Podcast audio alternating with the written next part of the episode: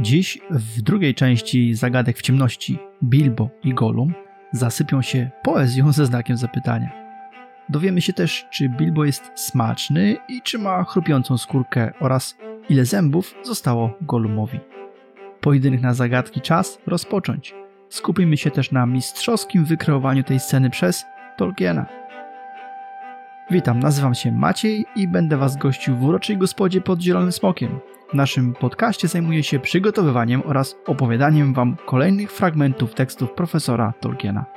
A ja jestem Kasia i wspieram Maćka językowo, zwłaszcza jeśli mówimy o języku angielskim. Zajmuję się też techniczną stroną obsługi podcastu i mediów społecznościowych. Nie będziecie mnie to zbyt dużo słyszeli, ale jestem zawsze na zapleczu. Gospoda pod Zielonym Smokiem to miejsce przyjazne wszystkim podróżnikom i podróżniczkom. Tutaj będziecie mogli wspólnie z nami przewędrować przez niezwykle obszerną oraz ogromnie bogatą twórczość profesora J.R.R. Tolkiena. A w jaki sposób? Analizujemy jego teksty po kilka akabitów w każdym odcinku. Zagłębiamy się w historię, szukujemy ciekawostek oraz humorystycznych wątków. Sprawdzamy też, jak nasze rodzime polskie tłumaczenia dzieł profesora wypadają między sobą, czy też w porównaniu do oryginalnego tekstu. W naszych analizach posiłkujemy się w dużej mierze już istniejącymi materiałami, których ilość, co tu dużo mówić, jest na pewno większa niż 6. Czyżbyś nawiązywał do ilości zębów Goluma? No chyba tak. A jeśli chcecie dowiedzieć się czegoś więcej o naszym podcaście, zachęcamy do zapoznania się z odcinkiem zerowym, gdzie mówimy trochę o sobie, a przede wszystkim o formie, celach i inspiracji do naszych działań. Kończąc wstęp, zapraszamy do wspólnej wędrówki przez Śródziemie. Także zajmijcie miejsca w naszej gospodzie pod Zielonym Smokiem. Otwórzcie książkę, przygotujcie sobie kufelek dobrego trunku i zaczynamy naszą podróż do Śródziemia. Słuchajcie, zanim zaczniemy właściwą treść odcinka, są dwie sprawy wymagające jakby tutaj pierwszeństwa. Po pierwsze, no słyszymy się dzisiaj po raz pierwszy w 2024 roku, a więc to idealny moment na złożenie Wam przede wszystkim życzeń. Tak więc życzymy udanego, cudownego i pełnego sukcesów nowego roku. Znajdźcie czas i siłę na realizację postanowień noworocznych, a przede wszystkim czas na czytanie nie tylko Tolkiena. Tak, dużo czasu. Tego i sobie życzymy. Przy tej okazji może powiemy parę słów o naszych podcastowych planach na ten rok. Po pierwsze, wiadomo, utrzymujemy tempo jednego odcinka na tydzień. Po drugie, regularnie co dziesiąty odcinek będziemy wprowadzali nowe rzeczy wychodzące poza książkę w ramach odcinków specjalnych. Nic więcej Wam teraz nie powiemy, choć plany są w zasadzie gotowe, ale chcemy utrzymać je w tajemnicy. Dokładnie. Po trzecie zaś, oczywiście 25 marca z okazji rocznicy upadku Baradur i zniszczenia pierścienia, Tolkien Society od lat organizuje globalne wydarzenie. Nazywa się to Tolkien's Reading Day, czyli Dzień Czytania Tolkiena. Oczywiście pasujemy się w ten trend i wtedy przygotujemy dla Was coś specjalnego. Po czwarte, będziemy chcieli zakończyć wędrówkę z Bilbem przez pierwszą powieść Tolkiena, czyli przez Hobbita i wstępnie planujemy wtedy koniec cyklu, czy też pierwszego sezonu. Wypadnie to około października, ale zobaczymy, czy coś się nie zmieni po drodze. Po piąte, tuż po zakończeniu Hobbita zrobimy sobie z 2-3 tygodnie przerwy, po to, żeby odświeżyć umysły, zresetować się troszkę i przygotować oczywiście do sezonu drugiego. A w nim chcemy rozpocząć pierwszy tom Władcy Pierścieni. Po szóste, mamy też nadzieję na dotarcie do jak największej liczby słuchaczy. Aktualnie pędzimy ku tysiącu odtworzeń naszego podcastu. Liczymy też na zwiększenie ilości osób, które nas subskrybują w swoich ulubionych aplikacjach. Także jak jesteście z nami, to trwajcie i polecajcie nas znajomym. Okej, okay, no i to chyba tyle, jeśli chodzi o nasze plany na 2024 rok, a przynajmniej tak wstępnie. No i teraz zaś do omówienia no, pozostaje druga ważna kwestia, o której mówiłem na samym początku. Otóż dwa dni temu, 3 stycznia, przypadła kolejna rocznica urodzin profesora J.R.R. Tolkiena. Głównego winowajcę tegoż podcastu i, i naszej fascynacji książkami. Jego, ale nie tylko jego. Yy, dzisiejszy odcinek, ten, który właśnie słyszycie, ukaże się, będzie miał swój debiut dokładnie 5, 5 mm, stycznia. Dobrze. Profesor urodził się 3 stycznia 1892 roku w Bloemfontein na terenie dzisiejszej RPA. Mamy więc okazję uczcić pamięć do tego wielkiego twórcy, autora fantastycznych książek oraz wielu, wielu dodatków, opracowań, esejów i prac tym różnym książkom towarzyszących. Stworzył on cały świat, jego kosmologię, genezę oraz no, parę tysięcy lat jego historii. Stworzył też języki. Stał się inspiracją dla całego gatunku nowoczesnego, współczesnego fantasy. Zbudował też podwaliny całego przemysłu filmowego związanego z grami, czy też dowolnym innym merchem. No, powiedzmy co to za słowo. Merchandise to towar, czyli gadżety promocyjne. Na ogół dedykowane pod jakiś temat. Chyba możemy to słowo tak spolszczyć, tak jak użył Maciek. Bo... Słyszałem, że tak używają, więc sobie użyłem. Tak, a sprawdzałam, e, ale nie znalazłam jakiegoś polskiego dobrego odpowiednika. Najbliżej mamy gadżety czy artykuły promocyjne, ale często w ramach merchu e, mamy całe serie, nie wiem, odzieży, przedmiotów do domu. No i ciężko to wszystko nazwać gadżetami, na przykład, nie wiem, pościel z Władcą Pierścieni. Tak jest. No w Polsce przyjęło się już mówić o jak merch, o, o tego typu itemkach. No, coraz więcej zapożyczeń. Tu na spokojnie, nie wiem, mogłeś powiedzieć przedmioty czy artykuły, bo itemki to spolszczenie tutaj dla naszych słuchaczy wyjaśnimy e, angielskiego słowa item. I mamy chyba najszybsze cytowanie Oxford English Dictionary w dotychczasowych odcinkach. Jesteśmy jeszcze przed pierwszą, przed piątą minutą, także nieźle. Tak, dobrze zaczynamy ten rok. Więc uwaga. Item is an individual article or unit, especially one that is a part of a list, collection or set. Czyli są to indywidualne artykuły czy elementy, zwłaszcza w odniesieniu do jakiejś kolekcji, zestawów y, czy, czy list. Dobra, Kasia, przepraszam, ale czy mogę dokończyć ten wstęp? Jeszcze tylko jedna rzecz. Muszę powiedzieć, że Tolkien byłby z nas dumny. Z okazji tej twojej notki o jego urodzinach i tego, że stanowił inspirację dla powstania wielu merchów, wywołałeś... Przy... I w tym naszego podcastu. Też. Wywołałeś przypadkowo słowo pochodzące ze średnioangielskiego, a w dalszej perspektywie nawet z łaciny. Ponieważ wyraz item ma filologi filologicznie godne profesora korzenie. Serio?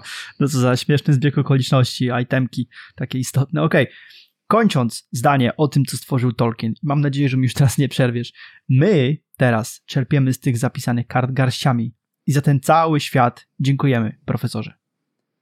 Dobra, koniec tego przedługiego wstępu, wracamy do treści Hobita. Pamiętacie na czym skończyliśmy? Otóż Bilbo i Gollum zaczęli pojedynek na zagadki. Zanim zagłębimy się bezpośrednio w treść, porozmawiajmy chwilę o tego typu konkursach w historii literatury oraz o podejściu badaczy do tego tematu. Gotowa? Będziemy rozmawiać dalej. Oczywiście, mam już przygotowane fragmenty. Dodam tylko, że bardzo szczegółowo ten temat opracowany znajdziecie w The History of the Hobbit Johna Ratliffe'a, w Hobbicie z objaśnieniami Douglasa Andersona oraz w Exploring J.R.R. Tolkien's The Hobbit Cory Olsona. Oczywiście linki do wszystkich tych pozycji znajdziecie standardowo w przypisach, przypisach do tego odcinka na naszej stronie internetowej. Zachęcamy do zakupu, zapoznania się z wywodami na ten temat. Dodam jeszcze tylko, że dużo innych wartych wzięcia pod uwagę ciekawostek i interpretacji można usłyszeć w The Prancing Pony Podcast. Tak jest. No i wydaje mi się, że to chyba pierwszy raz, kiedy tak otwarcie i jawnie wymieniliśmy wszystkie źródła, z jakich czerpiemy. Bezpośrednio tak w trakcie podcastu. Chyba tak, ale po pierwsze to chyba nie wszystkie, a po drugie to zawsze przypominamy o przypisach, gdzie można znaleźć wszystkie materiały bezpośrednio wykorzystane w każdym jednym kolejnym odcinku. No na pewno nie wszystkie, bo nie powiedzieliśmy nic o, o Tomie Shipeju, który też miał bardzo, bardzo istotne i ciekawe mm, obserwacje na temat Hobbita, zresztą o wszystkim, co dotyczy Tolkiena. Dodam jeszcze, że to jest jeden z niewielu w ogóle ludzi, którzy mieli okazję rozmawiać z Tolkienem na żywo, z profesorem J.R.R. Tolkienem. Dobra, słuchajcie, to teraz jako, że te inspiracje, które te e, opracowania, o których mówiła przed chwilą Kasia, dzielą się na polskojęzyczne i angielskojęzyczne, nieprzetłumaczone na język polski, to najpierw ja skupię się na tych właśnie polskojęzycznych, czyli głównie na pracy Douglasa Andersona. Skupił się on przede wszystkim na odnalezieniu bezpośrednich inspiracji dla każdej z tych zagadek. Tolkien jest osobiście autorem każdej z nich, o czym mówi w liście numer 110 z 20 września 1947 roku do wydawnictwa Allen Unwin. Posłuchajcie. Jeśli chodzi o zagadki, wszystkie są całkowicie moim dziełem. Oprócz 30 białych koni, która jest zagadką tradycyjną i beznogiego. O ile się orientuję, pozostałe, chociaż ze stylu i formy przypominają stare zagadki literackie, w nawiasie, lecz nie folklorystyczne, koniec nawiasu, nie mają żadnych pierwowzorów poza zagadką o jajku, która jest dwuwersowym skrótem moim własnym dłuższej zagadki literackiej pojawiającej się w niektórych książeczkach z wierszykami dla dzieci, szczególnie amerykańskich. Mam więc wrażenie, że wykorzystanie ich bez opłaty byłoby równie uzasadnione jak wyniesienie z czyjegoś domu krzesła, ponieważ stanowiło kopię Chippendale'a, albo wypicie czyjegoś wina, ponieważ na etykiecie było napisane typu Porto. Czuję się także zmuszony zauważyć, że słońce i stokrotka nie jest zagadką wierszowaną, podobnie jak bez nogi, lecz jedynie etymologią słowa stokrotka wyrażoną w formie zagadki. Ten list Tolkien napisał w związku z tym, że wydawnictwo Allen Unwin zasugerowało amerykańskim wydawcom, że nie muszą y, prosić o zgodę Tolkiena w sprawie wydania tych zagadek jako osobnego dzieła, ponieważ Allen Unwin, wydawnictwo w tym momencie, jego zarządcy uważali, że te zagadki są właśnie folklorystyczne czy tradycyjne, a Tolkien właśnie tutaj w tym liście wyjaśnił, że nie, są jego własnym tekstem. A o co chodzi ze słońcem i ze stokrotką, to zaraz wszystko nam Maciek wyjaśni to będziemy mieli już w tekście bezpośrednio. Ok, wiemy już, że jest autorem, to jest potwierdzone, natomiast czerpał w ramach tworzenia tych zagadek z jakichś innych zagadek lub poezji, która w jakimś miejscu w literaturze już występowała. I Anderson właśnie w swojej pracy skupił się na znalezieniu tych źródeł i w jego hobbicie z objaśnieniami jest to główny temat rozważań. Dobra, natomiast w zeszłym tygodniu wywołałaś, Kasia, na potrzebę wyjaśnienia skąd pomysł pojedynku na zagadki. I już wyjaśniam. Najpierw przyjrzymy się samemu słowu zagadka, ale oczywiście w wersji angielskiej. Etymologia polskiego słowa zaprowadzi nas raczej no, w ślepą uliczkę. Otóż około XVI wieku słowo riddle przejęło znaczenie słowa enigma. Oba tłumaczy się podobnie, a między innymi jako zagadka czy łamigłówka.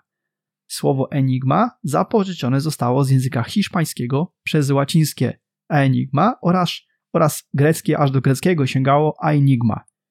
Samo istnienie słów w tych starożytnych językach sugeruje istnienie zagadek już w tamtych czasach. Pierwotnie jednak zagadki były używane przez mówców, tak jak Sokrates, Arystofanes czy Ateneus, do ubarwienia, rozweselenia lub utrudnienia swoich przemówień. Pozostałością tych starożytnych konekcji jest wciąż obecna w kulturze śródziemnomorskiej tradycja zadawania zagadek podczas wesel. Przy czym w niektórych wydaniach przyjmowały one formę pojedynków między weselnikami. Teraz przeskoczymy do kultury północnoeuropejskiej. Tego typu pojedynki pojawiły się raczej później, bo w literaturze późno-średniowiecznej.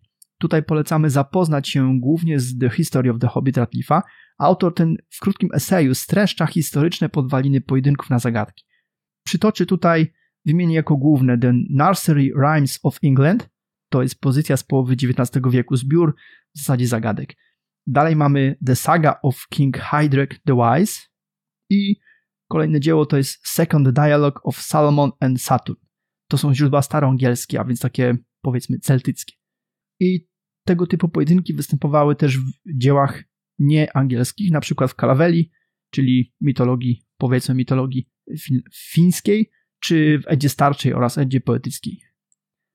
Jeden tytuł, w którym to występowało, jest dla nas potężnym wyzwaniem. Próbuję, uwaga. Waftrutnismal. Próbujesz, żeby nie było, że tylko ja się tutaj zbłaźniłem? Czytając po angielsku, to byłoby coś w stylu Waftrethnismal. Ale tak, chyba jednak wolę współczesny angielski. Słuchajcie, jeśli ktoś zna, z Was zna języki nordyckie, a głównie islandzkie, bo z tego języka pochodzi to słowo, można sprostować i zbesztać za to niepoprawność, ale uwierzcie, no nie jest to łatwa sprawa. Okej, okay, słuchajcie, kończąc temat historycznych podwalin i inspiracji dla Tolkiena, dodam tylko, że sam Tolkien był w swoich młodzieńczych latach zapalonym studentem, studentem greki. Na pewno więc natknął się już wtedy na mogące być inspiracją teksty z klasyki literatury. Później zaś nałożyły się na to wymienione przed chwilą germańskie tradycje. Mam nadzieję, że w ten sposób pokrótce odpowiedziałem na Twoje lub też naszych słuchaczy pytanie, skąd cały pomysł konkursu na zagadki. I tym oto kończę ten wątek, teraz zaś Twoja kolej. Dobra, to ja Wam pokrótce przedstawię podejście badaczy nieprzetłumaczonych na język polski. Olsona i Radcliffe'a. Na szczęście są one całkiem spójne i zacznę od zacytowania tego pierwszego. The riddles that each character tells show us a lot about the person who tells them. Nowhere are the darkness and misery of Gollum's existence shown more starkly and movingly than in his riddles, and those of Bilbo will teach us a lot about his perspective at this crucial moment of his life. Czyli zagadki mówią nam dużo o postaciach, które je opowiadają. Te zadane przez Goluma odzwierciedlają jego mroczną i nieszczęśliwą naturę, natomiast te bilbowe pokazują nam jego perspektywę w tych kluczowych momentach życia.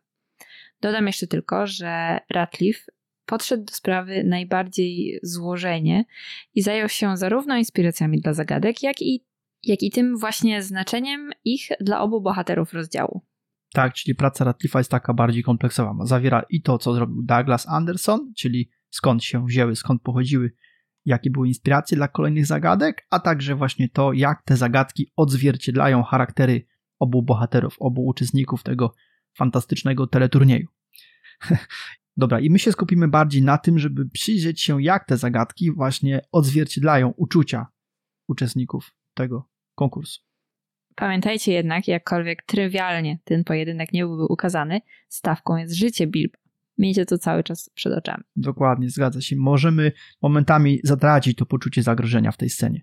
Dobra, tyle wyjaśnień. Przechodzimy do naszej książki w końcu. Przypomnę, jesteśmy w kluczowym piątym rozdziale, czyli zagadki w ciemności. Fragmenty tekstu czytamy na podstawie przekładu Pauliny Breiter-Zimkiewicz i w zeszłym tygodniu, w zeszłym odcinku podcastu skończyliśmy w momencie, kiedy dwaj bohaterowie tego fragmentu, czyli Gollum i Bilbo, ustalili zasady rozgrywki oraz nagrody dla zwycięzców. Ok, i podejmujemy tekst dokładnie tam, gdzie skończyliśmy ostatnio. Czas na pierwszą zagadkę Hobbita. 30 białych koni na łące czerwonej najpierw kłapią, potem człapią, w końcu stoją nieruchome. Tylko to przyszło mu na myśl. Tyle podpowiedział mu umysł zajęty bez reszty myślami o jedzeniu. Zagadka była dość stara i Golum znał dobrze odpowiedź, tak jak i wy. Łatwizna! Łatwizna! Zasyczał. Zęby! Zęby najdroższe, choć my mamy ich tylko sześć. Pierwsza zagadka Bilba. Pamiętacie, co mówił Tolkien w liście? To jedna z tych dwóch, do których przyznał się, że zgapiał, bardziej lub mniej zwinnej. Jak podają bagacze, badacze, taka zagadka o zębach w różnych formach, ale generalnie podobna, występuje powszechnie w środowisku anglojęzycznym. Co istotne, widzimy jak wypłynęła ona z ciężkich i utrudnionych myśli Hobita. Zauważcie, on chyba jeszcze trawi treść zakładu, być może doszło do niego, że oddał się Golmowi pod widelec. Dlatego wymyślił coś, co się w miarę z jedzeniem kojarzy, w sensie czynnością jedzenia, czyli zębami. No i Golum poradził sobie bardzo szybko. Chestnuts, chestnuts. Tak już miała odpowiedź Goluma po angielsku. Świetne słowo, prawda? A jakże?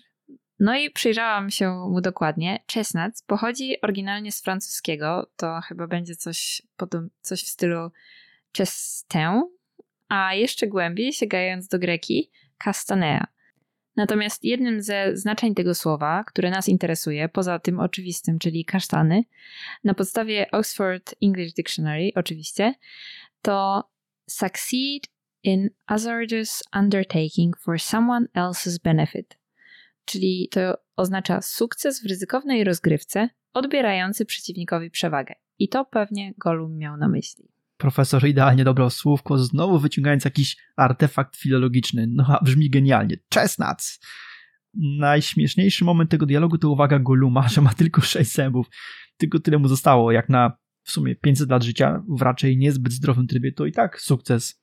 Ale jak on o tym dumnie mówi. Tak jest, no i ale ciekawe jak to wpływa na jego taki drapieżniczy, mięsożerny tryb życia. Przecież on je to, co złapie w zasadzie na surowo często, więc musi się jakoś w te ofiary wgryźć. Dobra, tu już może bez szczegółów, bo robi mi się niedobrze. Dobra, racja. Idziemy dalej. Co odpowie Golum? Chodź bez skrzydeł, pląsa. Chodź bez głosu, wyje. Chodź bez zębów, kąsa. Zamrze, choć nie żyje. Tutaj opuszczę jedno zdanie i dalej. Wiatr, oczywiście wiatr oznajmił i poczuł takie zadowolenie z siebie, że na poczekaniu wymyślił całkiem nową zagadkę. To powinno dać do myślenia temu wstrętnemu, podziemnemu stworowi, powiedział sobie w duchu. Tu oczywiście ta druga część, która była czytana przeze mnie, to była odpowiedź Bilba. Okay, zagadka o wietrze. Zwróćcie uwagę, te wychodzące z ust Goluma mają prawie zawsze jakiś pierwiastek związany ze śmiercią. No może poza tą pierwszą, tą rozgrzewkową, gdzie była mowa o górze. Wiatr jest też chyba jedynym żywiołem ze świata zewnętrznego, który w przypadku otwartych korytarzy no, może przeniknąć do podziemi. Zauważcie też, jak się Golumowi ten wiatr kojarzy. Wyje, kąsa, nie żyje. Jak to wygląda Kasia w wersji angielskiej? Czasowniki, które opisują wiatr, to kolejno cries, czyli płacze, flutter, trzepocze, bites, czyli kąsa lub gryzie i mutters, czyli mamrocze. I jak zauważył Olson, wiatr jest opisany w zagadce jako element, który mimo braku skrzydeł, głosu i zębów jest w stanie wykonywać czynności związane z tymi wyrazami, czyli trzepotać, kąsać czy mamrotać. Daje nam takie poczucie samotności, oddalenia, ciemności, takie cechy idealnie skrojone pod ten, no, nie da się ukryć, marny żywot stworzenia mianującego, mianującego samego siebie imieniem najdroższy, czyli Goluma. No i tak też niesie się taki przygnębiający stan. Gdyby ktoś chciał i umiał, mógłby zbudować tą zagadkę na przykład na ciepłym powiewie, orzeźwieniu, czyli efektach wiatru, które są no co najmniej pozytywne, jeśli nie powiedzieć wręcz miłe. A Golum, na wskroś przesiąknięty nieszczęśliwym żywotem, nie jest w stanie wywołać z pamięci tych pozytywnych akcentów. Okej, okay. na szczęście dla Bilba znał on coś w tym stylu, szybko odpowiedział ale odpowiedzią na tą mroczną i ponurą zagadkę będzie coś totalnie odmiennego. Posłuchajcie. Oko w niebieskiej twarzy na drugie spogląda, z twarzy patrzącej zielonej. Jak ja wygląda, rzecze pierwsze oko, lecz nie wysoko, a z niska wpatrzone.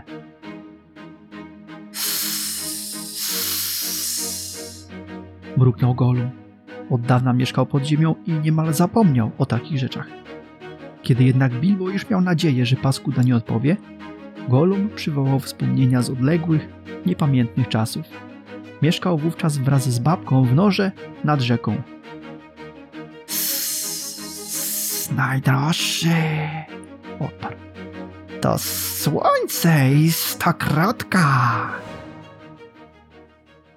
Okej, okay. pierwsze co musimy, to przyjrzeć się oryginałowi. Jest on bardzo specyficzny, no i warto go przytoczyć. Tak, zobaczmy co tu mamy, bo ja w życiu bym nie wpadła na rozwiązanie tej zagadki. Tutaj właśnie to jest takie ciekawe, bo Tolkien, autor, często w samym tekście mówi, że przecież dla nas te zagadki są oczywiste, łatwe, powinniśmy wiedzieć je od razu, a jak je czytam, to ja bym też nie poradził sobie z większością z nich. Zobaczmy, jak brzmi po angielsku. Może da nam to jakąś wskazówkę. An eye in a blue face saw an eye in a green face. That eye is like to this eye, said the first eye, but in low place, not in high place. No i przyznam, że Brajter Ziemkiewicz na podstawie tłumaczenia, której czytamy ten rozdział, świetnie oddała tę trudną poezję. Wcześniej Maciek mówił o liście profesora, pamiętacie? Tolkien wspomniał w nim, że zagadka ze stokrotką to zasadniczo filologiczne wyjaśnienie etymologii słowa daisy, czyli stokrotka po angielsku, ubrane w poezję. I specjalnie użyłam tutaj słowa poezja w takim jakby cudzysłowiu, gdyż nie jest w sumie to ani y, rymowanka, ani liryka o równych rytmicznych wierszach. Tak jest, to jest cecha charakterystyczna tej zagadki. Jednej z dwóch w zasadzie, które mają inną formę niż taka czysta, taka prawdziwa poezja. Dobrze, to może zaczniemy od zrozumienia stokrotek, daisies, jako kwiatków. W dawniejszych czasach nazywana była okiem dnia z dwóch powodów. Po pierwsze, środek tego kwiatka ma żółty kolor bardzo zbliżony do koloru słońca. Także w, w, pierwotnie kiedyś tam nazywane było słońce okiem dnia. Po drugie, płatki stokrotek składają się na noc, zamykając środek i rozchylają ponownie pod wpływem światła dziennego. Tak, i nazwa tego kwiatu ze staroangielskiego to Dage's Age. I to ewoluowało przez to, co wspomniał Maciek, czyli Day's Eye, do dzisiaj znanej, skróconej form, formy Daisy. Pan filolog Tolkien znowu nas przyciągnął po odmętach etymologii. Na szczęście inni już to zbadali, a my tylko wam streściliśmy wyniki tych analiz. Tak, niby jest to ułatwienie, no ale jednak trzeba się trochę naszukać w tych wszystkich mądrych księgach. Poczekaj, jak przyjdzie nam zacząć władcę i wszystkie poboczne treści w The History of Middle Earth, niedokończonych powieściach, dodatkach. Dobra, dobra, już nie narzekam. Wycofuję się. Natomiast narzekać może Golum. Słuchajcie, zagadka pochodząca z zewnętrznego świata. I ma on, no, pewne problemy. Ba, musi sięgnąć pamięcią do czasów, kiedy bywał regularnie na powierzchni, no i pod słońcem. A to jest co najmniej 500 lat do tyłu. Kto z was pamięta, co robił i widział 500 lat temu? No właśnie, więc postawcie się na miejscu biednego Golumika. a, a zwróćcie uwagę, co to jest 500 lat dla nas. Wyobraźcie sobie, że gdybyśmy my żyli 500 lat, pamiętalibyśmy XVII wiek, złoty wiek Polski, pamiętalibyśmy rozbiory, y, cały 150 lat zniewolenia Polski praktycznie, pierwszą, drugą wojnę światową i czasy bycia pod zarządem ZSRR. No, wyobrażacie sobie taki szmat czasu, to jest niepojęte. Dobra, zwróćcie też uwagę na nastrój tej zagadki. Jest pełna światła, życia, takiej pozytywnej energii i ciepła, słońce, prawda? To jest odpowiedź Bilba na ten kąsający, wyjący, nieprzyjemny, zimny wiatr. Obie natomiast, ta o wietrze i ta o stokrotce, mają wspólną cechę. Personifikują ludzkie czynności. Płacz, kąsanie, patrzenie, rozmawianie z nieożywioną albo niemą naturą, wiatrem, słońcem czy, czy kwiatkiem. Ta zagadka, jak e, słusznie zauważył Olson, jest wyrażeniem ukrytych pragnień Bilba. On potrzebuje wyjść z tych ciemnych, groźnych tuneli na światło słoneczne. Nie potrzebuje odblasku pochodni czy różdżki Gandalfa, on potrzebuje tego naturalnego ciepła słonecznego. Bo pamiętajcie, że na zewnątrz jest lato. Przypomnijcie sobie też z samotkiego początku pierwszego rozdziału, Bilbo bardzo lubił kwiaty. Dokładnie. Niemniej Golum zgaduje, więc gra toczy się dalej. Kasia, ile mamy zagadek zrobionych? Raz, dwa, trzy, cztery. No to chyba dobry moment na przerwę. Serdecznie witamy tych i te z Was, którzy odwiedzają naszą gospodę po raz pierwszy. A i bardzo serdecznie dziękujemy tym, którzy słuchają nas regularnie. No i przypominamy, Gospoda pod Zielonym Smokiem to nie tylko podcast. Można nas znaleźć na Instagramie pod .zielonym.smokiem, na Facebooku podcast pod Zielonym Smokiem. Czekamy też oczywiście na Wasze maile na gospoda małpa pod Zielonym Smokiem pisane razem.com. Jeżeli podoba Wam się to, co tutaj robimy, zachęcamy do ocen, komentarzy i subskrypcji. Zachęcamy też do rozszerzenia naszej społeczności.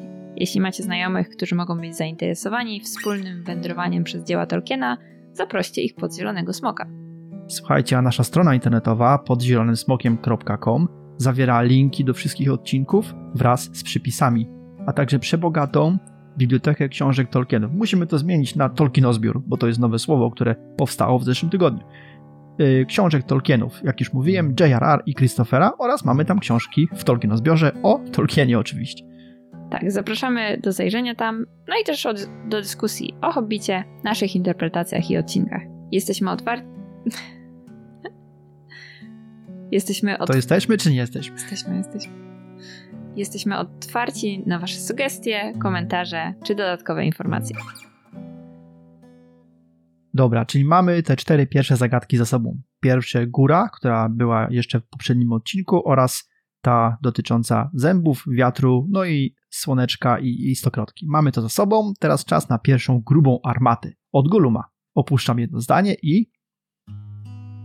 Poza tym przypomniały mu dawne czasy, kiedy nie był jeszcze taki samotny, podstępny i zdradziecki i wspomnienia te natychmiast zważyły mu humor. Co więcej, sprawiły, że poczuł się głodny. Tym razem więc spróbował czegoś trudniejszego i znacznie mniej przyjemnego. Nos jej nie czuje i nie widzą oczy. Ucho nie słyszy, gdy bez ciała kroczy. W dziurach zalega i ponad gwiazdami, w wodnych głębinach i hen nad wzgórzami. Pierwsza przychodzi i ostatnia mija. Kres niesie życiu i radość zabija. Okej, okay, to ja zacznę. Kolejny raz oddaję hołd Paulinie Breiter-Ziemkiewicz, która jest odpowiedzialna za ten przekład, bo oddaje tak świetnie sens i, i sedno tej zagadki. Tak, no tutaj musimy sprawdzić, co na to Ratliff i Olson. To może zobacz w tekstach tych dwóch badaczy, a ja zacznę analizę. Pierwsze, zauważcie, jest to kolejna zagadka, która ma zakotwiczenie w poprzedniej. Było jasno i słonecznie, no to czas na ciemność. Oczywiście jest to kontra do Słońca i stokrotki. Niemniej im dalej w las, tym bardziej będziemy świadkami akcji, reakcji ze strony obu uczestników tej e, familiady. To jest bardziej jeden z dziesięciu. No może bardziej by pasowało jeden z dziewięciu, bo tyle zagadek padło. Też zależy jak liczyć. Liczymy rozgrzewkę, liczymy ostatnie pi- pytanie Bilba. Jeśli tak, to mamy równo 10. No to chyba nam rozwiązało kwestię tytułu odcinka. No i pięknie, brzmi fajnie. Przygotuję wszystkie materiały. Jeden z dziesięciu zagadek. Kto nie zgadnie, za karę zostaje zjedzony przez tego tutaj sympatycznego sześciozemnego stwora O skomplikowanej przeszłości. i z wyraźnym problemem z przełykaniem śliny. Dobra, żarty na bok. Przecież rozmawiamy o bardzo mrocznej zagadce. Słuchajcie, Olson i Ratliff zwrócili tutaj uwagę na jeden ważny szczegół. Otóż ciemność z zagadki Goluma otacza albo zamyka niejako w sobie te sfery jasności z poprzedniej zagadki Bilba.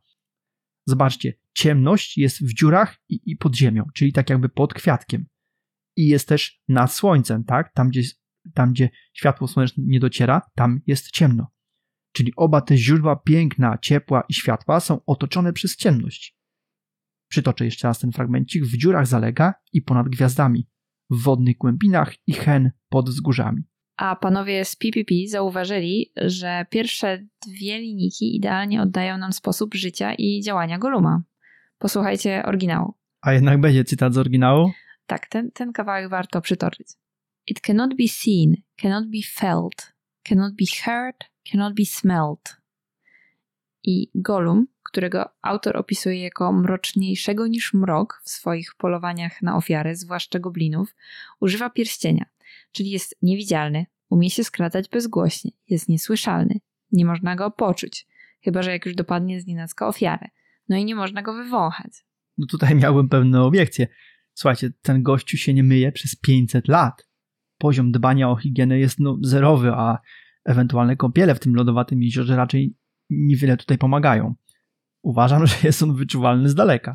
No ale zwróć uwagę, w momencie, kiedy Bilbo dotarł do jeziorka, Tolkien nie wspominał nic o smrodzie ani nieprzyjemnym zapachu. Dodatkowo aktualnie są oni całkiem blisko siebie i też ani słowa. Więc może Golem zna jakieś sztuczki, o których nie wiemy. Masz rację, niemniej coś mi tu śmierdzi. No raczej nie jest to Golum. No i patrz, przestrzegaliśmy, żeby zachować powagę, bo walczą tutaj na śmierć i życie, albo przynajmniej na jedną osoba, jedna osoba walczy na śmierć i życie, a sami co chwila żartujemy. No ale dobrze, no idziemy z tymi żartami chyba w dobrym kierunku, mam nadzieję. Myślę, że nasi słuchacze się nie obrażą. Dobra, kontynuujmy. Podsumowując to, co powiedziałaś. Faktycznie, te pierwsze dwa wersy oddają nam perfekcyjnie tą podstępną naturę Goluma. Pozostają nam jeszcze dwa ostatnie wersy, a tu mamy już jasno. Ciemność była przed i będzie po a przede wszystkim zabija i odbiera radość. Motyw śmierci i niejakiej wyższości ciemności nad jasnością jest odzwierciedleniem charakteru Goluma. Zauważcie, co pisze o jego odczuciach autor w zdaniach poprzedzających zagadkę, te, które czytałem. Przypomnę jeszcze raz. Poza tym przypomniały mu dawne czasy, kiedy nie był jeszcze taki samotny, podstępny i zdradziecki, i wspomnienia te natychmiast zważyły mu humor. Czyli wspomnienia o tej, z naszego punktu widzenia, lepszej części jego życia budzą wstręt i obrzydzenie, psują mu humor. Co to za okropne stworzenie w ogóle. No ale zobaczcie, jak głęboko jest on już znieprawiony przez pierścień i przez życie, jakie obrał dla siebie. No i Tolkien mówi, że chciał spróbować zagadki mniej przyjemnej. To taki pojedynek emocji między tymi panami. Okej, okay, dodam jeszcze tylko, że Bilbo bez większych problemów odgadł odpowiedź. Była to oczywiście ciemność, o której już mówiliśmy tutaj w tym tekście analizującym tą zagadkę. Dobrze, idziemy dalej. Przed nami kolejna zagadka, tym razem czas na Bilba. Skrzynka bez zawiasów, klucza i pokrywy, lecz złocisty w środku skarb kryje prawdziwy. Wyrecytował, aby zyskać na czasie, póki nie wymyśli czegoś naprawdę trudnego. To pytanie wydało mu się strasznie łatwe, choć zwykle formułowano je nieco inaczej. Tymczasem dla Goluma okazało się twardym orzechem do zgryzienia. Stwór posykiwał cicho, prychał i mamrotał, ale nie odpowiadał. Ok, jak sam autor sugeruje w tekście bezpośrednio pod zagadką, Bilbo na szybko ją tak wyrzucił z siebie, żeby zyskać na czasie. Liczył, że zdąży wymyślić coś lepszego. Hobbitowi ta zagadka no, wydaje się trywialna, niemniej okazała się wyjątkowo kłopotliwa dla Goluma. Zobaczcie, zaczyna prychać, syczeć. Pominiętym dalszym ciągu mamy dialog między nimi, w którym Bilbo ponagla stwora do odpowiedzi, a ten, zdenerwowany, prosi o czas. W końcu jednak znów udaje, mu się przywołać wspomnienie z czasów przed wygnaniem pod górę i odpowiada: Jajka, taka jest odpowiedź. Jajko. Douglas Anderson w Hobbicie z objaśnieniami podaje źródło tej zagadki. To, co tutaj słyszeliście, jest tylko wycinkiem z dłuższego wiersza, ale zapraszamy wszystkich tutaj do zapoznania się z tym yy, u Andersona. To, co nam się rzuca w oczy, to jak bardzo ta zagadka jest krótka w porównaniu z poprzednimi. Tylko dwie linijki. Może to jest efekt tego pośpiechu Bilba, albo po prostu nie pamiętał reszty z tej wydłużonej wersji. Ale co by nie było, sprawia ona Golumowi najwięcej problemów. Tak jest, Golum się męczy, długo szuka odpowiedzi, niemniej warto też zauważyć, że kolejny raz jest ona w pewnym sensie zakotwiczona w ostatniej zagadce Goluma. Tam mamy sentencję o śmierci i kończeniu życia. Tutaj zaś mamy surowe wnętrze jajka, które jest synonimem życia się rodzącego. Olson zauważa także, że ten złoty skarb ukryty w nieotwieralnym miejscu symbolizuje też niejako misję Bilba. Musi on wejść do samotnej góry, pokonać skorupkę po to, żeby wykraść złoto, czyli odpowiednik żółtka w zagadce, czyli tego skarbu. Jak Olson coś zrobi, to już jest jakby decydujący. Okej. Okay. Zauważa on też, no podobnie jak panowie z Prensik Pony Podcast, a co warte jest przytoczenia. Obaj mają skrajnie odmienne wspomnienie związane z jajkami. Dla Bilba są takim wspomnieniem posiłków przygotowanych w jego jasnej i przestronnej norce, jako kontrast do tych ciemnych i, i ciasnych podziemi. Jajka na boczku czy jajecznica, drugie śniadanie, przyjemność i proste życie w harmonii z naturą. Jajka w świecie Hobbita pochodzą przecież z takiej normalnej hodowli, gdzie de facto no, kultywuje się życie. Golm zaś pamięta, jak się nauczył wysysać surowe jajka ze skorupki niejako wysysać życie, przerywać ten cykl. To zupełnie odmienne światopoglądy wokół tego samego przedmiotu. Dobra, wracamy do familiady. Czas na zagadkę Goluma, ale po niej nastąpi trochę dłuższy tekst. Choć głosu nie ma, nie dycha, a żyje. Niby śmierć zimna w ciemnościach się kryje. Nigdy nie pragnie, ale zawsze pije. W zbroję odziana, przecież się nie bije. Tym razem to Golum sądził, że zagadka jest śmiesznie łatwa, gdyż nieustannie myślał o odpowiedzi.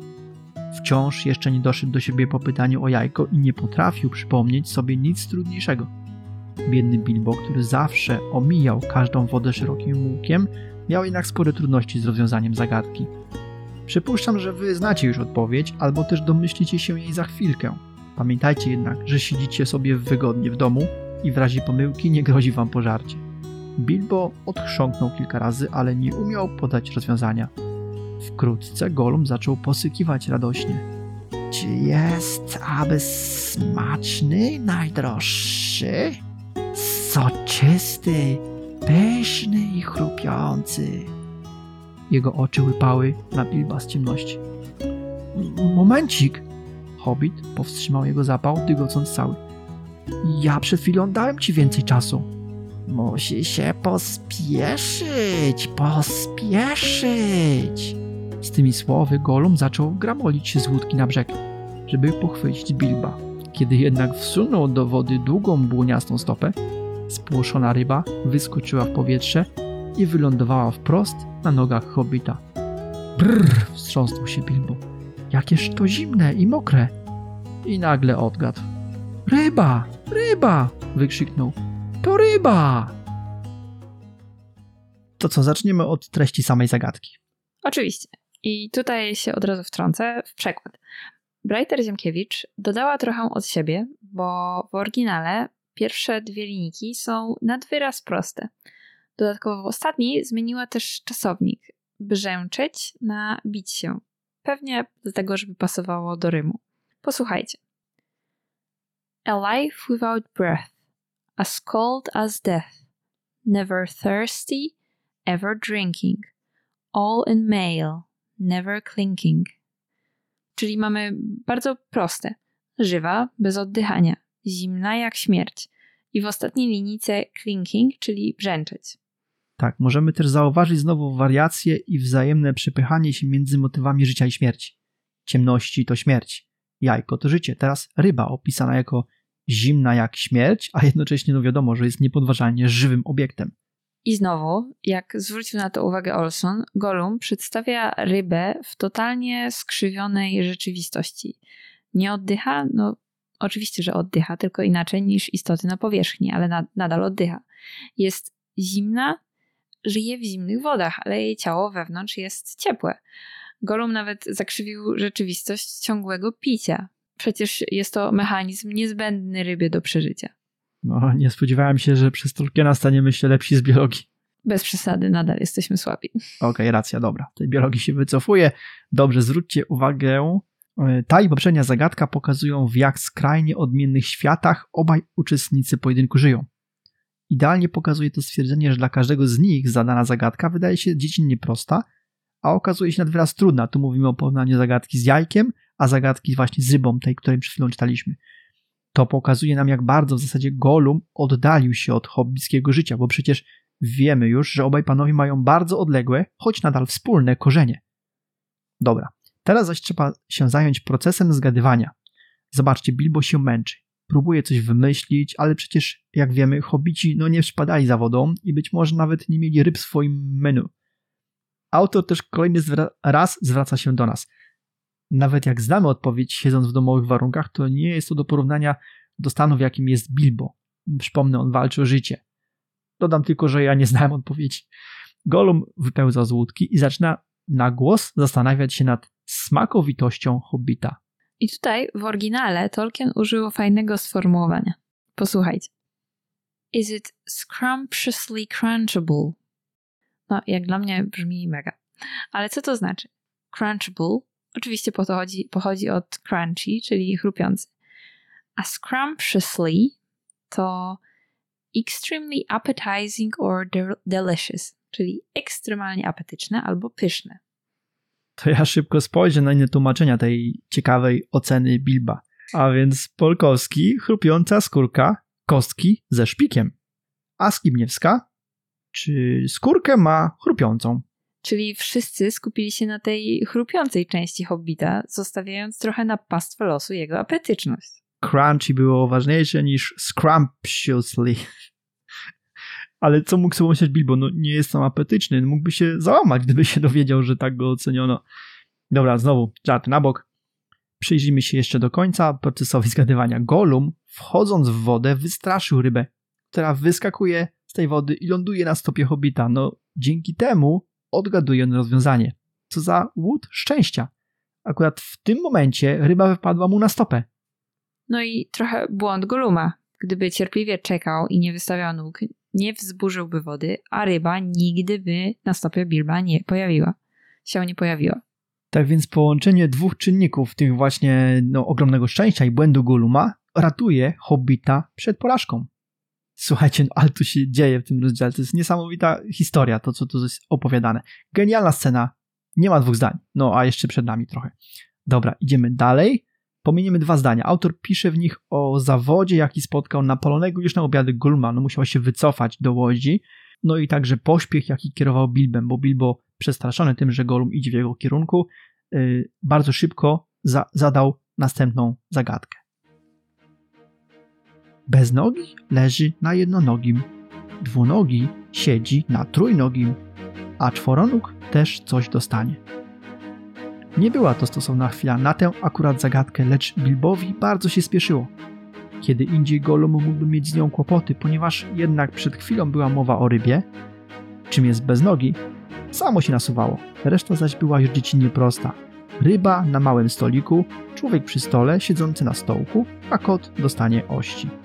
Tak oczywiście brzmiało rozwiązanie i Golum wkrótce na nie wpadł. Wówczas to uznał, że nadeszła pora, by zapytać o coś naprawdę trudnego i złowrogiego. Od razu powiem wam moją opinię, tę zagadkę lubię najmniej. Nie wiem czemu, ale mam wrażenie, że jest taka bardzo otwarta. To znaczy, jakby tak pogłówkować, to można dopasować różne rozwiązania no i też byłyby poprawne. Zgadzam się. Jeśli jakieś macie, napiszcie do nas. Może będziemy mieli materiał do następnej analizy. Tak.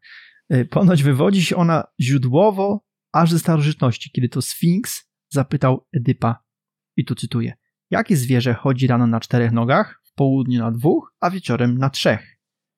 No i tu końca cytatu, a odpowiedzią jest oczywiście człowiek, który za młodu, czyli rano, raczkuje, w południe, czyli w kwiecie wieku chodzi na dwóch nogach, a o zmierzchu, czyli na starość, no musi podpierać się laską. Nasza córka aktualnie jest na etapie czterech nóg. Miałam właśnie pytać, nie widziałeś, gdzie poszła? Nie, no żartuję, śpi. Nagrywamy dla was po nocach, bo to jedyny czas, kiedy nieproszone krzyki i odgłosy nie utrudniają edycji. A już myślałem, już zacząłem się rozglądać, czy rzeczywiście tu nie ma, ale dobra. Słuchajcie, w którymś odcinku poleciał kawałek jej takiego jęczenia, także chyba w piątym. Nie byłem w stanie tego wyedytować. Ciekawe, czy zwróciliście uwagę. Dobrze, wracamy do meritum znowu. A więc tego typu zagadki są bardzo starożytne. Niemniej zauważcie, Bilbo zaczepił tę zagadkę do odpowiedzi z poprzedniej. Wołu przecież występuje ryba. No i to właśnie niezwykle ułatwiło Golumowi zgadnięcie odpowiedzi, ponieważ yy, chociaż tutaj w miejscu kota mógłby równie być, nie wiem, pies albo jakiekolwiek inne zwierzę domowe. To, co mówiłem wcześniej, inicjatywa leży cały czas po stronie Goluma. Bilbo jedynie kontruje, to jest jakby cały czas reakcja na to, co się dzieje u poprzednika. No i to kontry nie zawsze są skuteczne. Jego zagadki to na ogół są takie proste reakcje na te padające z ust przeciwnika. Słuchajcie, dobrze, to teraz zapowiadana przed chwilą w tekście przez tego nieszczęśnika Goluma ta złowroga zagadka. Pożera wszystko, co jest na tym świecie. Ptaki i drzewa, nie pogardzi kwieciem. Kruszy żelazo, przegryzie stal. Twarde kamienie zmiażdży na miał. Uśmierca królów rozwala mury. Nie oszczędzi nawet najwyższej góry. Biedny Bilbo siedział w ciemnościach, przypominając sobie po kolei imiona wszystkich olbrzymów i ogrów, o których kiedykolwiek słyszał w opowieściach, ale żaden nie dokonał tych wszystkich strasznych czynów. Czuł, że może tu chodzić o coś zupełnie innego, o coś mu znajomego, ale nic mu nie przychodziło do głowy. Ogarnął go strach, a strach nie pomaga w myśleniu. Golum już wlazł do wody, już brodził ku brzegowi. Bilbo słyszał plusk jego płaskich łap i widział zbliżające się ku niemu wielkie oczy. Język mu skołowaciał. Chciał krzyknąć: Daj mi trochę czasu, potrzebny mi czas. Ale z gardła wydarł się tylko pisk. Czas! Czas! I to go uratowało, bo przypadkiem tak właśnie brzmiało rozwiązanie zagadki. Jakież on ma szczęście! W tak skrajnie złym położeniu, a udało mu się przez zbieg okoliczności oczywiście i to znowu przy lekkiej pomocy Goluma.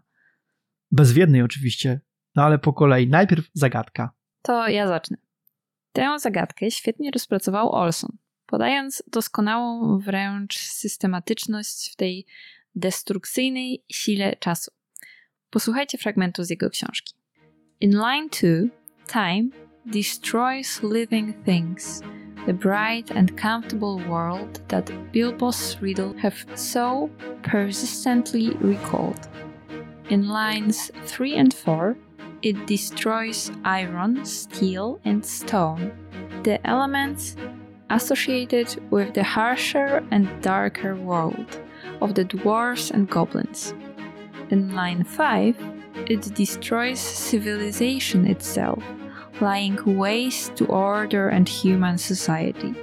This reference to king and town is particularly relevant in a story that will end with the return of the king and both the destruction and the re establishment of towns.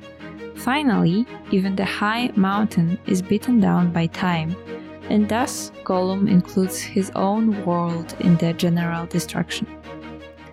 Czyli w kolejnych linijkach czas niszczy po kolei świat Bilba, świat żelaza i stali, czyli goblinów i krasnoludy, mury i królestwa, czyli cywilizację ludzkości.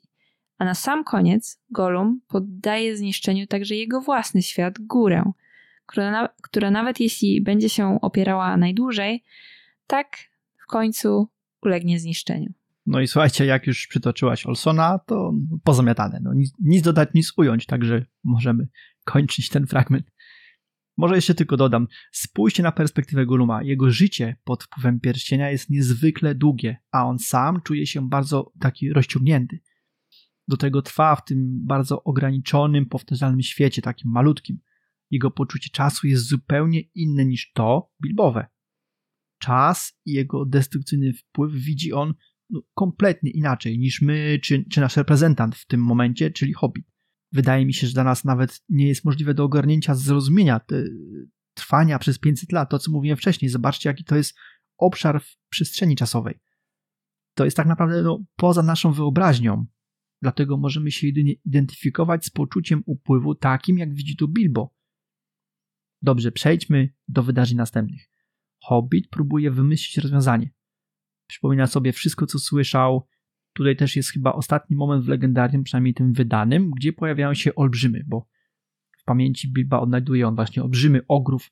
Niemniej no, Bilbo nie znajduje żadnej sensownej odpowiedzi, tymczasem Gollum kolejny raz wychodzi z łódeczki. Hobbita ogarnia strach, przez co no, zasycha mu w gardle.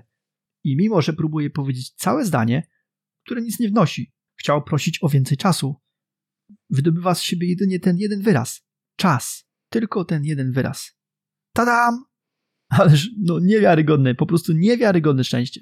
Ale zobaczcie, znowu, czy już drugi raz, Gollum przyłożył do tego swoją rękę, albo bardziej nogę.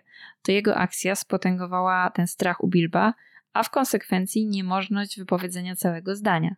Tak, i kolejny raz niezwykle szczęśliwym zbiegiem okoliczności Hobbit podaje prawidłową odpowiedź. A przecież równie dobrze mógłby mu się z ust wydobyć na przykład tylko daj mi albo trochę. Dowolny inny wyraz z tego zdania, które miał na końcu języka. No ale umówmy się, no nie jest to tylko szczęście. Pamiętacie, mówiliśmy o wpływie sił wyższych, wpływie Iluwatara czy y, Yukatastrofii. Te pojęcia były omawiane y, przy okazji odcinków, y, przy okazji drugiego rozdziału. Myślę, że w całym tym, tym rozdziale, który teraz czytamy, działanie tych nadprzyrodzonych, ale dobrych sił jest bardzo czytelne. I słuchajcie, podsumujemy sobie to na koniec następnego odcinka, kiedy, wtedy, kiedy będziemy zamykali ten rozdział, bo nadal te siły będą działały aż do samego końca. Ok, tymczasem przechodzimy do kulminacji i ostatniej dzisiaj zagadki. Golum zbliżył się do Bilba i usiadł tuż przy nim. I nadal nic o jego zapachu. Racja, dobra. Nie wiem jak to możliwe, niech będzie, że on pachnie. Ale na pewno jest o strachu. Słuchajcie, Hobbit totalnie nie może zebrać myśli. Jest prawie że sparaliżowany. Ma obok siebie siedzącego tego oślizgłego y, stwora. Co teraz się dzieje? Zapraszam na ostatni dzisiaj fragment tekstu. Posłuchajcie. Musi nam zadać zagadkę, mój skarbie. Tak, musi. Zasyczał Golum. Jeszcze tylko jedną, skarbie, i niech się postara. Ale Bilbo miał kompletną pustkę w głowie, czując aż nazbyt bliską obecność tego obrzydlistwa, które trącało go oślizgłym kolanem i szturchało wilgotną łapą. Drapał się, szczypał, ale nie mógł nic wymyślić. Zapytaj nas! Zapytaj! Syknął Golum. Bilbo uszczypnął się mocno. Poklepał się po piersi, a potem chwycił za rękojeść mieczyka, a drugą rękę wsunął do kieszeni. Wymacał tam pierścień, który znalazł w tunelu i o którym zdążył zapomnieć. Co ja mam w kieszeni? powiedział na głos. Taki był roztrzęsiony, że mówił do siebie. Golum uznał jednak, że to kolejna zagadka i bardzo go to zaniepokoiło. To niesprawiedliwe! To wbrew przepisom! Zasyczał. To wbrew zasadom, mój skarbie! Pytać nas, co ma swojej wstrętnej kieszeni! Bilbo pojął, że zaszło nieporozumienie, ale postanowił się upierać przy tym pytaniu, nie mając w głowie żadnej lepszej zagadki. Co ja mam w kieszeni? Powtórzył nieco głośniej. Syknął Golum. Musi nam dać trzy szanse, mój skarbie! Trzy szanse! Ło, co tu się właśnie wydarzyło? Bilbo oszukał, czy nie? Na to pytanie odpowiem później. Zacznijmy od początku. Mamy tu przede wszystkim lekką uwagę co do tłumaczenia. Tak, w oryginale to pierwsze zdanie wypowiedziane przez Goluma brzmi trochę inaczej. It's got to ask us a question, my precious. Yes, yes, yes. Just one more question to guess. Yes, yes, said Gollum. Czyli paskuda dopytuje o pytanie, a nie o zagadkę. I to jest ta bardzo ważna różnica. Chciałbym teraz szybko nawiązać do literackich inspiracji dla pojedynków na zagadki. Mówiliśmy o tym we wstępie. Powiem wam tylko, że dwa spośród tych źródeł, które wymieniliśmy, czyli The Saga of King Hydrek the Wise i ten drugi to jest Second Dialogue of Salomon and Saturn, także kończyły się w ten sam sposób, zadaniem podobnego, niemożliwego do odpowiedzenia pytania. Dobra, wracamy do analizy, tekst, analizy tekstu. Chwilę później Gollum ponagla Bilba ponownie, domagając się pytania. Pytania. Niemniej Hobbit jest mocno przestraszony. Do tego, jak już mówiłem, ta nie do końca śmierdząca poczwara przysiadła tuż obok niego. On go szturcha, dotyka. To wzmaga presję. A tymczasem Bilbo ma w głowie totalną pustkę. I wiadomo, stres. Nic nie może sobie już pomnieć. Golum naciska, ponagla. Hobbit zaczyna wykonywać nerwowe, trochę bezwiedne ruchy. Podrapał się, uszczypnął, dotknął mieczyka. Zauważcie, wcześniej mieczyk zadziałał świetnie i podniósł Bilba na duchu. Teraz już nie. W końcu bezwiednie trafia dłonią do kieszeni i dotyka pierścienia. Zapomniał o nim i tak jakby jest trochę zaskoczony, dlatego tak jakby wypowiada sam do siebie to pytanie: Co mam w kieszeni? Golum jednak uznaje to za zagadkę, ale wpierw zgłasza pretensje. No i teraz zatrzymajmy się na chwilę nad tym, czy to pytanie mogło zostać uznane za zagadkę konkursową. To ja się włączę. E, otóż po pierwsze, Golum dopraszał się wyraźnie pytania i to czterokrotnie. Dwa razy w tym fragmencie, który wam cytowałam przed chwilą i kolejne dwa razy chwilę później. No i otrzymał pytanie. Dokładnie.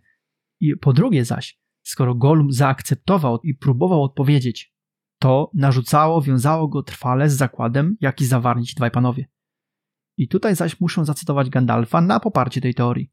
Fragment pochodzi z prologu do pierwszego tomu Władcy Pierścieni. Część czwarta o znalezionym pierścieniu w tłumaczeniu Andrzeja Łodzińskiego, a słowa padają z ust samego Gandalfa. Trzeba przyznać, że autorytety nie mogą się zgodzić co do tego, czy okrzyk Bilba był tylko pytaniem, czy też zagadką, jak tego wymagały reguły gry. Wszyscy jednak zgodnie przyznają, że skoro Golum kwestię tę uznał za zagadkę i po trzykroć bezskutecznie usiłował ją rozwiązać, powinien dotrzymać obietnicy. Ok, i teraz wyobraźcie sobie, jak to się mogło odbyć. Gdzieś siedzi sobie szanowna komisja, która ustala zasady gry. Oczywiście są one wszystkim znane i powszechnie akceptowane. I gdyby Golum w tym momencie uznał, że chce wnieść apelację i sprawdzić poprawność zadanej zagadki i zachowania regulaminu, musieliby oni we dwójkę udać się przed taką komisję. Tam zapadłoby rozstrzygnięcie, czy gra toczy się zgodnie z zasadami, czy nie. Skoro jednak tak się nie stało, a Golum nie wniósł apelacji, uznaje się, że zaakceptował to pytanie jako zagadkę i był zobowiązany spełnić wszelkie roszczenia w kwestii zawartego między uczestnikami pojedynku zakładu. Może ty się na prawo wybierzesz? nie no, śmieję się, tak to by wyglądało, no gdyby był idealny świat. Tak, ale no teraz załóżmy, że Golum kwestionuje poprawność i uznaje, że muszą tę kwestię rozstrzygnąć. Czyli obaj musieliby się teraz udać do tej komisji, czy jakby to mieli rozwiązać, która załóżmy ma swoją siedzibę gdzieś daleko, na przykład w Bri, i tam poddać się werdyktowi i potem wrócić do pojedynku. Czyli brniemy w to, y, w to gdybanie. Okej, okay. no to zobaczcie, być może mogliby dalszy ciąg kontynuować tego pojedynku tam na miejscu, przed tymi autorytetami, a potem po ewentualnej wygranej Bilba wróciliby do podziemi, a Golum byłby zobowiązany pokazać wyjście Hobbitowi. Albo w przypadku przegranej Bilba musiałby on tam na oczach komisji co, położyć się na stół i dać się pokroić? No właśnie tak się zastanawiam, jakby w ogóle miało wyglądać, gdyby to Bilbo przegrał. To takie no, trudne do zrealizowania. Myślę, że z komisją czy bez nie obyłoby się na końcu bez walki. No, jestem pewien, że nie odbyłoby się bez walki. Wygląda na to, że Bilbo nie był zdolny zrealizować swojej części zakładu i tak sobie myślę, no nikt by nie był, gdyby przegrał i on wiedział o tym od początku. A to oznacza, że ten cały pojedynek nie miał sensu, gdyż obaj byli w głębi swoich myśli nastawieni na oszukiwanie, albo bardziej na niespełnienie roszczeń zakładu, czy też na przeżycie. Bo Bilbo nie zamierzał dać się zjeść, a Gollum nie pokazałby Bilbowi drogi do wyjścia. Faktycznie, no nie myślałem nad tym do tej pory. To stawia Bilba i jego zachowanie w zupełnie innym świetle. Ale weź też pod uwagę, że on był w sytuacji tak naprawdę walki o życie. To trochę inny rodzaj oszustwa w porównaniu z Golumem, który miał tylko wskazać drogę do wyjścia. I nic by go to nie kosztowało poza rezygnacją ze smacznego posiłku. Więc moralnie był to, byłby to zupełnie inny typ tego wewnętrznego kłamstwa. Tak, racja. No słuchajcie, bardzo ciężko tutaj ocenić tą sytuację. Mamy do czynienia z tak zwanym lepszym i gorszym kłamstwem, no ale nadal kłamstwem, tak? Rzeczywiście niezwykle trudna sytuacja z punktu widzenia etyki. A całość jest wciąż ubrana w ten dziecięcy ton rozmowy, jak i całej sytuacji. Z samego tekstu nie odczuwamy aż tak głębokich e, implikacji. Dopiero jak się człowiek na spokojnie zastanowi, to znajduje takie drugie dno. Tak, zgadza się taka paradoksalna sytuacja i równie paradoksalne wyjaśnienie Gandalfa w zacytowanym fragmencie z Władcy. Co by nie było, gra się kontynuowała. Bilbo bardzo szybko pochwycił się mocno tego pytania w cudzysłowie. Co mam w kieszeni? Zaś na sam koniec Golum też lekko, lekko nagiął te reguły, domagając się aż trzech szans. Niemniej, to co się wydarzy dalej, usłyszycie dopiero za tydzień, bo to by było na tyle, jeśli chodzi o dzisiejszy odcinek. Dziękujemy bardzo za Wasz czas spędzony pod Zielonym Smokiem i pamiętajcie, czekamy na Wasze maile i pytania w mediach społecznościowych. Postaramy się najciekawsze zagadnienia czy komentarze poddać publicznej analizie na łamach tegoż podcastu. Nie zapomnijcie też kliknąć subskrypcji w Waszej ulubionej aplikacji. Przepisy do wykorzystanych w tym epizodzie cytatów oraz innych materiałów znajdziecie w bibliografii odcinka na naszej stronie internetowej. Tam mamy też pełną, bardzo bogatą bibliotekę książek i innych mediów, z których korzystamy tworząc podcast. A w oczekiwaniu na kolejny odcinek zapraszamy do przeczytania ostatniego fragmentu tego piątego rozdziału. Dowiemy się, ile cali zabrakło do całkowitej klęski Bilba. Tak jest. Do usłyszenia w podcaście pod Zielonym Smokiem za tydzień. Jak mówił Gandalf, niech wiatr niesie wasze skrzydła tam, gdzie słońce żegluje i gdzie przechadza się księżyc.